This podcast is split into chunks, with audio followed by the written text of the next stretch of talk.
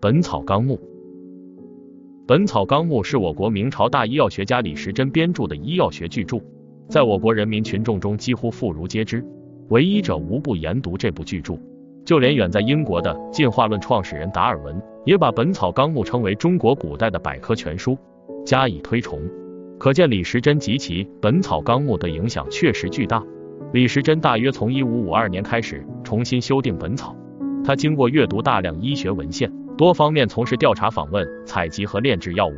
结合行医进行试验，然后分析研究，编写草稿，反复修改。从壮年至晚年，已近30年的时间，终于在1578年编写完成了《本草纲目》这部中国医药学史上的煌煌巨著。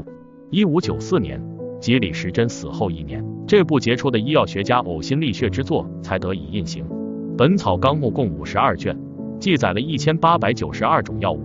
全书分为水、火、土、金石、草、谷、菜、果、木、福气、虫、林、介、禽、兽和人体附着物等16个部分，每一部又分为若干类，如草部分为山草、芳草、行草、毒草、蔓草、水草、食草、苔草和杂草等11类，禽部分为水禽、原禽、林禽和山禽4类。该书在药物分类上强调吸族、区类、镇纲、分目，按照从微至巨、从简到贵的原则进行分类，体现了生物由低级到高级的进化论观点。书中还把那些在封建社会中长期被认为至高无上的动物，如龙、凤等，列入相应低一级的类别。这种按照动物机体复杂性区别贵贱的做法，符合进化论观点，在当时是相当大胆的。全书的16个部共包括了60类，各类之下再分别列出所属药物名称，对每种药物又从8个方面加以解说，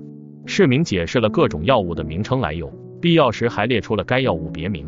如夏枯草之名得自它夏至后即枯，根据其颜色又名铁色草，集解说明了药物出产地带、形态和采取方法，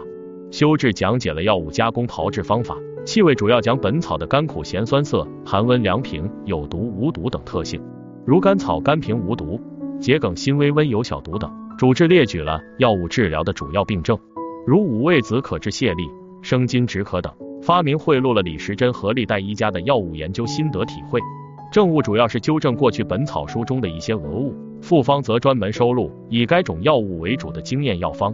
本草纲目共收载历代经验药方11095个，其中8160个是李时珍亲手搜集的，实用价值很高。以上8项中，每种药物名下不一定项俱全，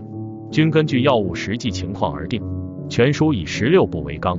，60类为目，而就每一种药物来看，则以这种药的名称为纲，以其他8项解说为目。李时珍认为，前人包括许多权威学者的许多错误，完全是由于对所收载的品种缺乏调查。本草纲目最主要的贡献是纠正了历代本草相沿的许多讹误，研究和补充300多种药物，汇集当时民间流传的有效药方8000多个，绘制1000多幅药物图，系统整理和总结了当时我国医药学发展的新成就。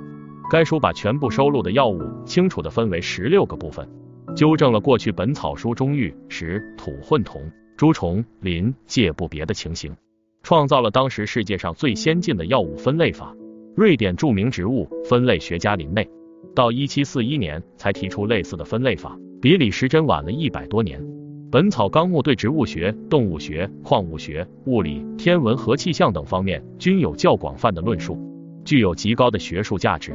比如，本草纲目收载了100多种矿物药材，对矿床分布、对药用矿物性型、颜色、成分和真伪鉴别方面都有相当记载，指出金子纯度因不同颜色有所差别，7青、8黄、9紫、10赤，只有10成的纯金才是赤色的。李时珍还在书中记载了黑沉沙含汞较多，这一发现在世界上是最早的。本草纲目刊行后，在国内外均引起普遍重视，生前并没有什么地位的李时珍，由于这部巨著而被人们尊为医圣，甚至受他的影响，明清2代研究本草的风气浓厚起来，涌现出不少有名著作。本草纲目于1606年传入日本，1647年被波兰人译为拉丁文，此后又先后被译为法、德、英、俄等国文字，成为我国外文译本最多的医学著作。在近代自然科学发展初期，他的传出对当时欧洲大陆的药物学、植物学、矿物学和化学等都起了一定影响，在世界科学史上占有较高地位。